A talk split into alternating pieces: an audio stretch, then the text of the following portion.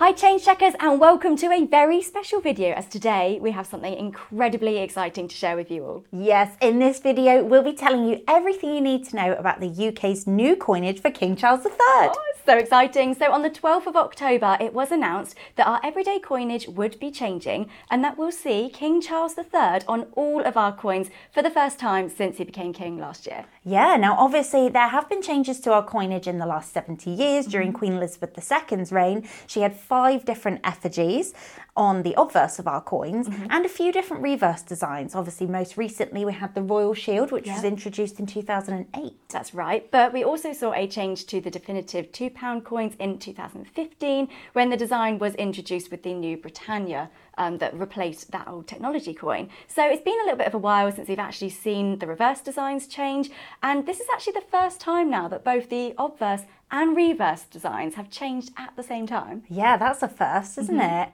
Now, we've already seen several commemorative 50p, £2 and £5 coin designs issued featuring King Charles on the mm-hmm. obverse, but this will be the first time that His Majesty has appeared on a 1p, 2p, 5p, 10p, 20p, and of course the pound.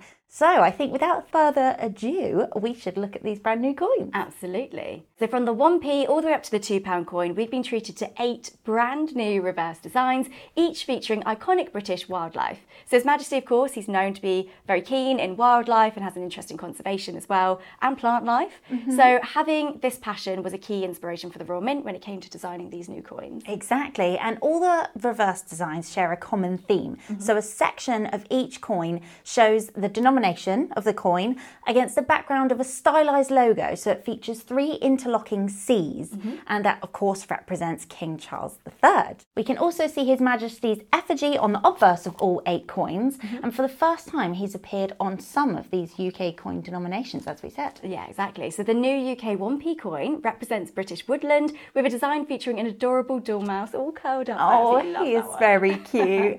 and the 2p features an inquisitive red squirrel. Mm-hmm. Now, red squirrels are native to the UK, however, their numbers did dwindle since yeah. the introduction of the grey squirrel in the 1800s, meaning that they can be difficult to find in parts of the UK. That's right. Now, moving on to the 5p coin, and this bears a traditional design of the oak leaves and acorns. Of course, the oak tree is our national tree for England, and it's thought to represent strength and endurance as well. So, great design on that one. Yeah. Now, the 10p features an image of a capercaillie, a bird which I haven't seen before, but it's actually a grouse type bird that uh, Uh, comes from Scotland and it's actually not seen anywhere else in the UK apart from Scotland. Yeah. Now, the animal that features on the 20p coin is instantly recognisable as a puffin. I actually think this one's my favourite one. I just love I really puffins. Like now, it's often referred to as a sea parrot as well, but the puffin can be found scattered across locations across the coast of Scotland, northern England, southwest England, and even Wales as well. Yeah. Now, on the 50p, representing British waterways, mm-hmm. we have an Atlantic salmon. Now, the salmon is often dubbed the king of the fish.